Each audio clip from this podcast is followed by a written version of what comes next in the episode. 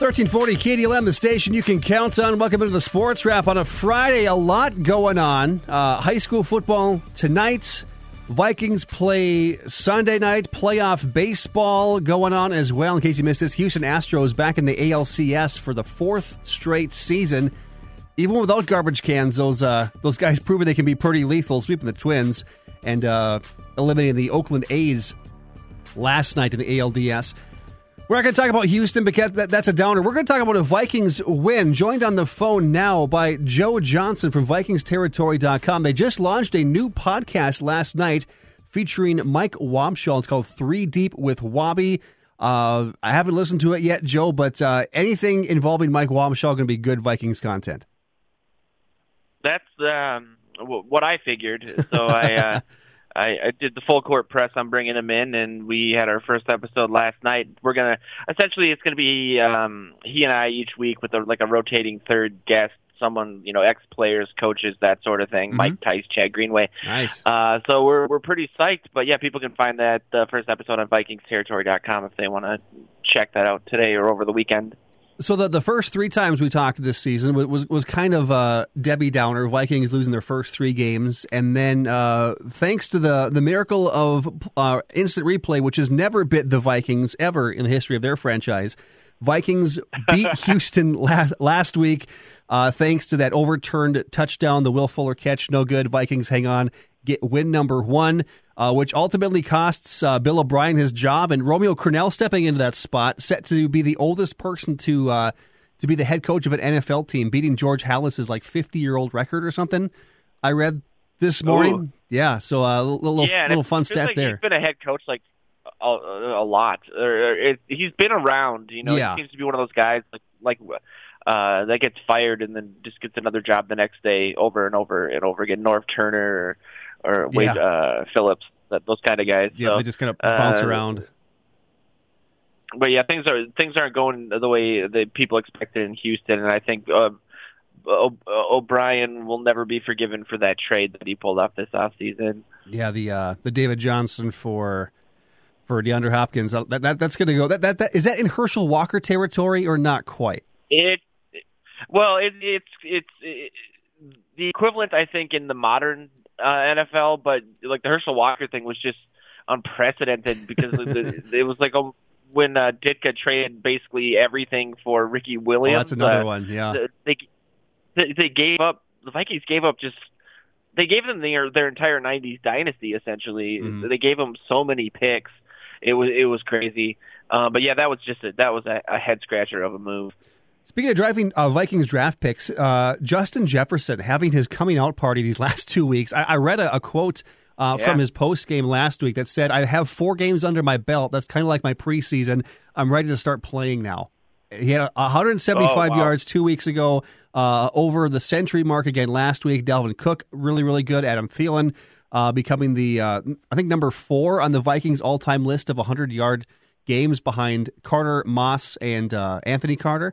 Let's spend some time talking about Justin Jefferson and what we've seen from this rookie wide receiver, something that we haven't seen since, I don't want to get expectations too high, but something we haven't seen from a rookie wide receiver since 1998.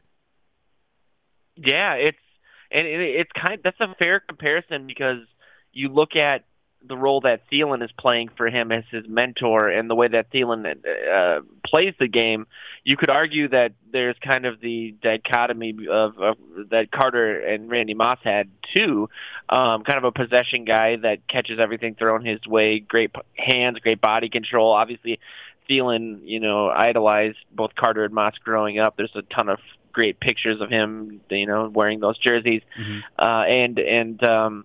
It's just been, speaking of trades, it's looking like one of those rare trades that was win-win for both sides, which you don't see a lot in the NFL. Mm-hmm. You don't see a lot of trades, period. But, when it comes to Jefferson, the things that we're seeing are just astounding. I'll be completely honest, I may have mentioned this last week. I've been going around and doing basically a crow-eating party on each of my radio appearances because I was pretty down on Jefferson. I didn't like the pick. I've been very befuddled by their inability or their lack of willingness to draft offensive linemen and fix that problem. And I just felt like he was a one-dimensional reach a la Laquan Treadwell, a very similar pick. People were saying he's the most pro-ready guy, whatever that means. He just ran a lot of slot stuff in his monster year, his last year at LSU. And so I thought, how is he going to acclimate to press coverage when he was just running free off the line all the time on the best offense in college football history? And if you look at some of the catches he's made, it's almost in every scenario possible, against man, against zone, guys bumping him off the line, in motion, guys playing 10 yards off, going against the nickel, going against guys on the outside. It's just every single type of opportunity, and he's been incredibly efficient. I mean, he hasn't had a ton of looks. It's not like they're throwing the ball his way 14 times a game or anything, and he's just putting up these monster, gaudy numbers that he did at LSU last year. So it just feels like, when you watch the last 2 weeks of what this offense has done, granted they ended up losing against the Titans, that there's something kind of special going on there. There's a formula to build around. There's something to get excited about. Perhaps not. I mean, it'll be fun to watch this season, but it seems like this is kind of a 2 to 3 year kind of reboot, if you want to call it that. Not a rebuild so much, but it's already looking like, man, they got something special cooking here. And I think also Cousins deserves a little bit of perhaps credit, or at least less heat, because he was just getting slammed by everybody. And he's, he's been distributing the ball relatively well to Jefferson too. Let's talk about the Vikings' second-half struggles. Other than the Green Bay game, which was basically garbage time for the Vikings the entire second half, Vikings have been outscored in the second half in each of their last three games: Tennessee, Houston, and who's the other one I'm missing? Tennessee, Houston, and Indianapolis. That's the other one. Yep, Indy outscored the Vikings in the second half as well. The second-half struggles, is that more of teams taking a different – making adjustments in the locker room, or is that just the Vikings coming out flat and not keeping their pedal to the metal? I think it's a combination. I mean, if you look at, I think that the impetus for all the bad second halves they've had really have all started on the first drive of the second half. The Packers game was actually the best drive that they had. First drive of the second half, 8 plays, 26 yards. They ended up having to punt, but they flipped the field position. That was kind of ended due to penalties. The Indianapolis game was 2 plays for 0 yards, 4 seconds, and it ended on the interception that bounced off Olabisi Johnson's hands. The Titans game was the pick six, 1 play, 0 yards, 6 seconds. That was a miscommunication with Jefferson. And then the Texans game, 3 plays for 4 yards, and it was a 2-minute drive somehow. So if you look at those drives, they've tried to do different things. Kubiak's tried to either, rebuild Cousins' confidence because of how the first half ended in those first two games, just awful end of those second halves, so on and so forth. So I think part of it isn't fully the game plan, because I think they've tried a couple different things. I just think that, this line, offensive line, isn't that great. The Vikings under Zimmer historically haven't done a very good job of adjusting to halftime adjustments. Mm-hmm. And so I think that this line breaks down over time, and they just get more and more pressure, or they, it's just stuff that are drive killers. But there's been penalties, all sorts of just bad football. I think some of that is the lack of a preseason, and these guys not necessarily being in game shape either. Okay. Let's talk about a topic now. Kirk Cousins, primetime game in Seattle. Kind of a perfect storm of bad things that Vikings fans go to talk about. We know Kirk Cousins struggles in primetime games. We know the Vikings struggles in Seattle. Seahawks 4-0. The Vikings have never beaten Russell Wilson since he came into the league out of Wisconsin. But I think a critical X factor for the Vikings is usually CenturyLink Field, one of the loudest in the NFL, and no fans going to be at the link this Sunday night. Do you think that has a huge impact on the game? I do. I mean, Bruce Irvin was interviewed about that. I think his quote was, "That's terrible. That's bad, bro," which I think would be a good T-shirt. Yeah. Well. It's also Pete Carroll, their head coach, literally came out and said this past week, or perhaps the week before, that he was hoping that the people in Seattle, whenever there's a big play sacking the quarterback, that people in Seattle will open their front door or their front window and start screaming to basically get the entire town yelling to maybe offset some of that sound. Great. He was kind of tongue-in-cheek, but I think that, you know, obviously that's, if not the loudest venue in the NFL, one of the loudest venues outside of, you know, like Arrowhead or something. Or it's kind of what I miss about the Metrodome, to be honest. It was just incredibly loud there, and it's a huge boon for teams like the Vikings going in there and being able to actually, you know, hear yourself think. But I will say that when it comes to Cousins, God, I'm going to come off like such a Cousins defender on this show or every show, I guess. But if there's been a few articles that people can look up on my site or just anywhere on Google that if you look at Cousins' actual performance in primetime games, he plays better than his average in terms of PFF ranking or any statistics. So it's just kind of a weird confluence of events as to why, like, he's never won a Monday Night Football game, for example, which is just kind of a random happenstance, you would think, because Monday Night Football doesn't always tell you that the team you're playing is this or that, good, bad, division. You know what I mean? It just happens to be on Monday night. They try to get interesting matchups, sure, so that might lean a little bit more, but, you know, they're scheduled before the season, and you never know what's going to happen week 13 on Monday night. So, you know, I think that he has done better in that regard, but I also think that if people look at each game, he's actually performed better than his average. I found a fun stat on Kirk Cousins, by the way. Nick Foles has 2 game-winning drives in 3 games as a Chicago Bear. The other one coming last night, Kirk Cousins has 1 game-winning drive as a Viking in 3 years. Yeah, I saw that on Twitter last night, too. It was one of those things where it's like, how can I... you know, I was one of the first, I was actually the first person in Vikings media to call for the Vikings to grab him. And I understand that, you know, he's got this label of things need to be perfect around him for him to move the chains, which I won't deny is the truth. But that was sort of the case when they brought him in here, right? Outside of the offensive line, there's just a lot of talent. They just needed a guy who could get the ball to him.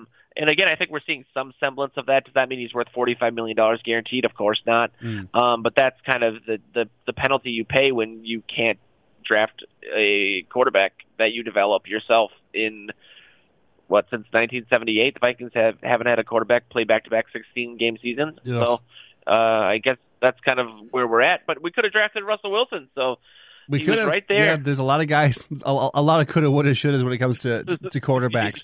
Well, some guys that the Vikings do find deep in the draft are defensive players, one of those being Daniil Hunter. What's the latest status on the former third-round pick?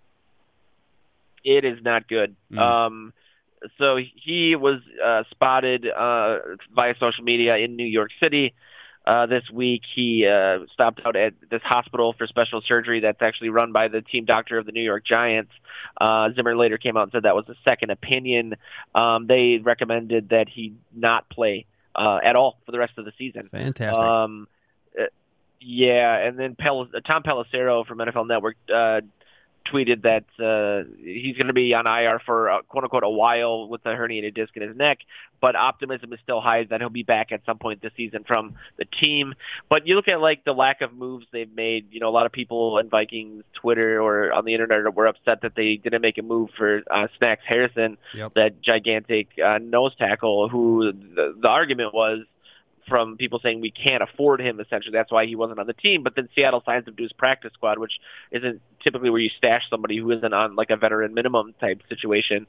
And it just feels like if they didn't make that move, they're essentially just going to let this defense, you know, it's a trial by fire, see what you got at the end of the season, so on and so forth. But, you know, a lot of people aren't looking at the fact that they expanded the playoffs this year and 14 teams are going to make the playoffs. Yeah. And that's, the Vikings, if the draft were held today, would, I think, have the 12th pick. You know, there's just a lot of bad teams this year so far, and they're not that far off from being on the cusp of being a playoff team. But, I mean, I almost respect the fact that they're saying that's not what their goals are, so why get a guy who's going to be 32 and Snacks Harrison and do that when it's a temporary move and you're not going to have Daniil Hunter back anyway, and now Barr is out and it's looking like Kendricks won't play this weekend, so on and so forth. It's a learning year, I think, and people are starting to understand that in the fans and kind of getting less angry and more moral victory with E, which I'm not a huge fan of, but right. I guess that's kind of what we're doing this year.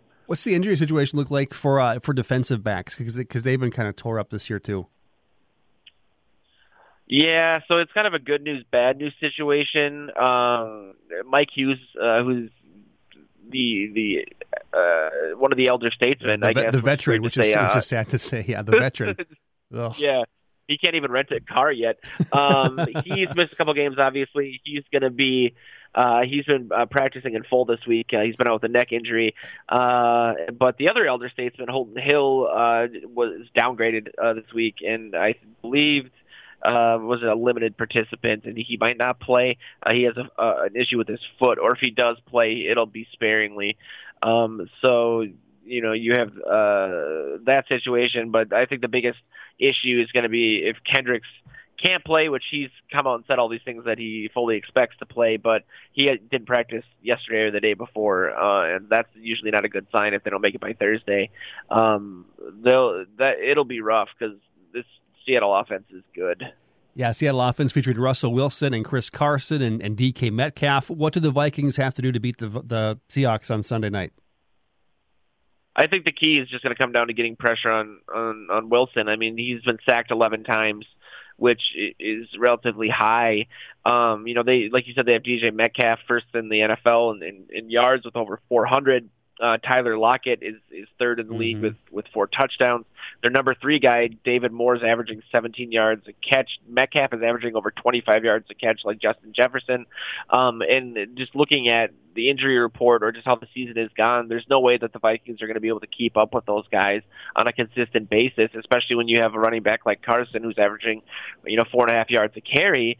And so really it's going to come down to can Zimmer scheme something against Carroll that will put pressure on Russell Wilson, and then hopefully if they can win the turnover battle, they can make something happen here. But I think, Seattle is good, but they haven't played – the team, they're 4-0, but those 4 teams that they played have a combined record of 4-12, and their defense is giving up over 27 points a game. So it'll be a good test to see both where the Vikings are at, but also I think it'll expose some of these fallacies in regards to Seattle's defense, like the third best rush defense in the NFL. I think they have a good rush defense, but also their defense is the most passed against in the NFL because teams are playing from behind, and so they're just not running the ball that often. So it's kind of a skewed stat that way. That's not to say that they're not good. I mean, they are, but they're also dealing with a ton of injuries on their secondary. They're going to be out without their big safety, Jamal Adams, that they traded for this offseason. Nico Thorpe hasn't participated. Shaq Griffin, Quentin Dunbar have either been limited or not participated. So the Vikings are going to make some hay. It's just going to come down to whether or not they can bottle up what Russell Wilson's able to do, and that's a tall order, ironically, because he's not a tall man. Right. Joe Johnson for vikingsterritory.com. Check out vikingsterritory.com and find their new podcast featuring Mike Wobschall, 3 Deep with Wabi. First episode was last night, right? What do you and Wabi get into on the new podcast? Anything and everything. So we're going to be usually rolling on Wednesday nights live, so people can tune in at 8 p.m. Just by going to our site or following us on social media. But I wanted people to kind of hear on the first episode Wabi's thoughts on things that he's missed, because I think he's been such an omnipresent voice in Vikings media that it's been strange for people not to have him around in training camp and things like that. But the plan is, again, to have a rotating third guest host. And so last night we had one of our managing editors on, Deshaun Vaughn, who they got really deep into statistics and breaking down the Seahawks matchup. The vibe of the show will be different depending on who the guest is, whether it's Mike Tice or Chad Greenway or so on and so forth. And so I think people will like it because it'll give a little bit of everything that people like: stats, game breakdowns, me ranting without taking a breath, so on and so forth. I assume people like that. I haven't heard anything to affirm it, but I'm holding out hope. But yeah, I think people will really enjoy it. It's a quick 30-minute way to start your day. Yep, 3D with Wabi, available now on vikingsterritory.com. Joe, we'll chat again next week, hopefully about another Vikings win, a two-game winning streak for the Vikings. How does that sound? That would be great and a little crazy. If that could really flip the season on its head. So let's hope. Let's hope is right. Joe Johnson, VikingsTerritory.com, joins us every Friday here on the Sports Wrap. Usually in the second half, that's because we've got a special treat in the second half of the Sports Wrap today. I had a conversation with head coach of the Laker football team, Josh Omang, earlier this morning. We'll replay that interview with Coach Omang, talk about some of the changes with Laker football and practices, and preview tonight's kickoff against the Thief River Falls Prowlers. Come up second half of the wrap here on KDLM. I'm Colleen Wolf with NFL Network Now on the Westwood One Radio Network. The Buccaneers and Bears kicked off Week 5 in the Windy City. Momentum blew back and forth with 5 lead changes. But in the end, a Cairo Santos 38-yard field goal late in the game gave the Bears the 20-19 win. Nick Foles improved to 2-0 over Tom Brady in the rematch of Super Bowl 52 quarterbacks. In Los Angeles, Chargers head coach Anthony Lynn announced Justin Herbert will be the team's starting quarterback moving forward. 2 scheduling changes for Week 5 were announced by the NFL on Thursday as a result of COVID-19 cases affecting multiple NFL teams. The Broncos at Patriots game, originally scheduled for Sunday, is now happening Monday at 5 p.m. Eastern. And Sunday's Bills at Titans contest now set to be played on Tuesday at 7 Eastern. This has been NFL Network Now on the Westwood One Radio Network. This is the Golden Gopher Daily Update. I'm Mike Graham. Tonight's the start of high school football in Minnesota. We'll get reaction from Gopher head coach P.J. Fleck next. My answer to what's for dinner? Cub Pickup. They have my favorite ready-to-eat meals. Fresh made salads, rotisserie chicken, tons of easy and quick meal options. Everybody gets what they want, and I don't have to cook. I shop online at shop.cub.com or on the Cub app. And I pick up my order on my way home from work. They even bring it right to my car. And my grocery pickup is free all month long. Now that's my Cub. My way. Here's Golden Gopher head coach P.J. Fleck on high school football returning to Minnesota. I think it's wonderful that the high school here in the state of Minnesota is back on. I think it's wonderful for the seniors, as long as it can be done in a very safe environment. Nobody wants just foolish decisions. They want well-thought-out, educated decisions to be able to keep everybody safe. But I'm a football coach. You're asking a football coach about how's it feel to have high school football back in the state. I love it. Football's done so much for my life. It's done so much for so many of our coaches' lives and our players' lives. It's given avenues to places we've only dreamed of being, both on the field and off the field. So it's wonderful to be back. I think it's great for people's mental health to be back around a team, playing something that's normal for them. You know, some of us that coach football, play football, that's our normalcy. And when that's gone, we don't really know what to do with ourselves. And sometimes in high school, it's the same thing. You take high school sports away for whatever reason it is, that's that form of normalcy that people have. That's a form of helping kids get away from certain environments that maybe they really need to get away from. It's their escape. And to have that back, I think it's really healthy. It's really positive for the state of Minnesota. But I also understand of how long it took to get to this point. And every decision was made for the health and safety and well-being for all the players on that field and all their families and anybody they come in contact with. That's P.J. Fleck, and that's the Golden Gopher Daily Update. I'm Mike Grimm. KDLM.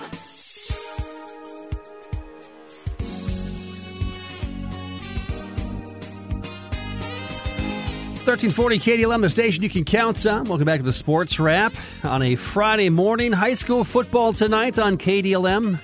Lakers opening their season against the Thief River Falls Prowlers at Moberg Field. 5:30 pregame show tonight if you're not able to make it to the game. 6 o'clock kickoff right here on KDLM. I had an opportunity to chat with head coach of the Laker football team, Josh Omang, earlier this morning, talking about the changes, the long 11 months it's been since this team has taken the field, the different protocols, and the will they, won't they mentality that's come to high school football where it's moved to the spring and then move back to the fall, and what can we do and what can't we do, and eventually leading up to tonight. We'll preview the season and some we'll talk about some kids that he expects to take a leadership role as well. Here's my interview with Coach Josh Omang of the Laker football team from earlier this morning. Talking with head coach of the Laker football team, Josh Omang. How are you doing, Josh? Hey, doing good. How about you? Doing well. It's been a crazy, I don't know, 6-7 months for anyone involved in high school education, and especially in coaching with COVID-19, shutting things down last March, and then kind of a will they, won't they approach to things since like August 4th with the MSHSL moving football to the spring, but saying you can practice, and then moving football from the spring back to October. What's this been like on not just you and your coaching staff, but the guys as well? Yeah, good question. It's been, I think, you know, it's a challenge to say the least. And that's one of the things we're always trying to work on, right, is the more than football piece. And, you know, also it was definitely a major adversity, right, to find out that we're playing in the spring, and then, you know, a short time later to find out that, well, actually we're not playing in the spring.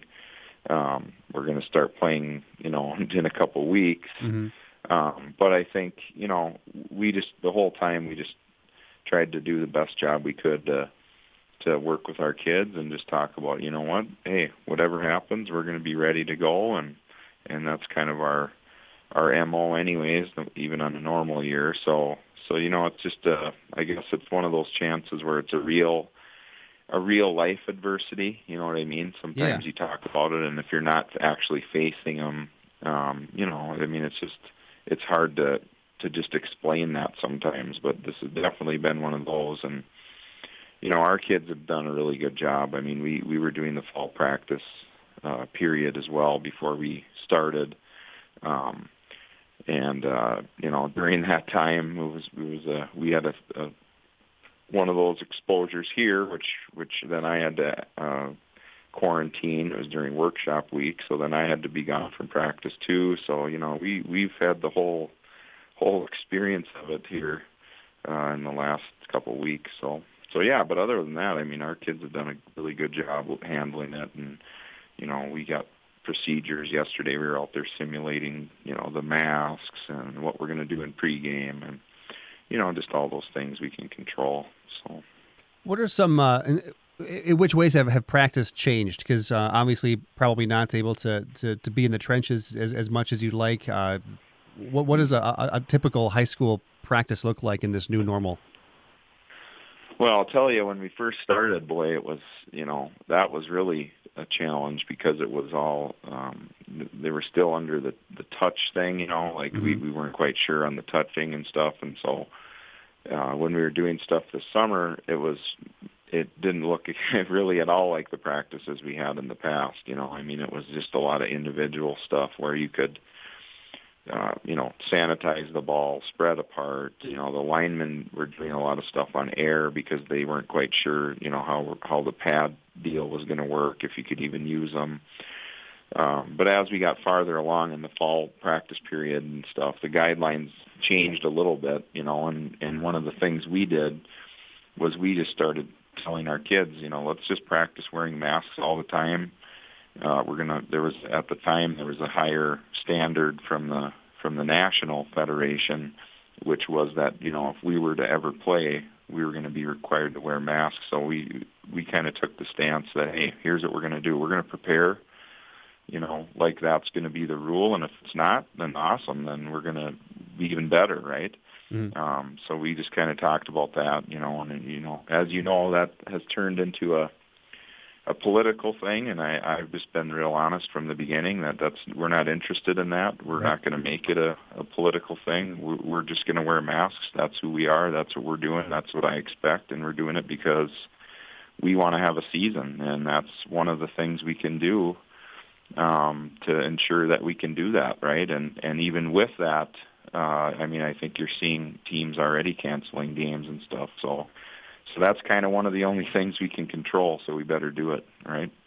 Absolutely. Let's talk about the upcoming season. Thief River Falls tonight. Always a lot of question marks when it comes to week one of a new season. A lot of seniors, a lot of leadership graduating last summer. Who are some kids you're expecting to have big breakout seasons this year and take the leadership role that a Max Gunderson and an Isaiah Thompson and a Gabe Hannanen and a Micah Solberg had last year? Yeah, so we have Solberg's younger brother who, you know, he had that pick six in the section championship. He's a really good player for us, good leader. We have Caden Yelanimi, same thing, started last year as a sophomore at corner.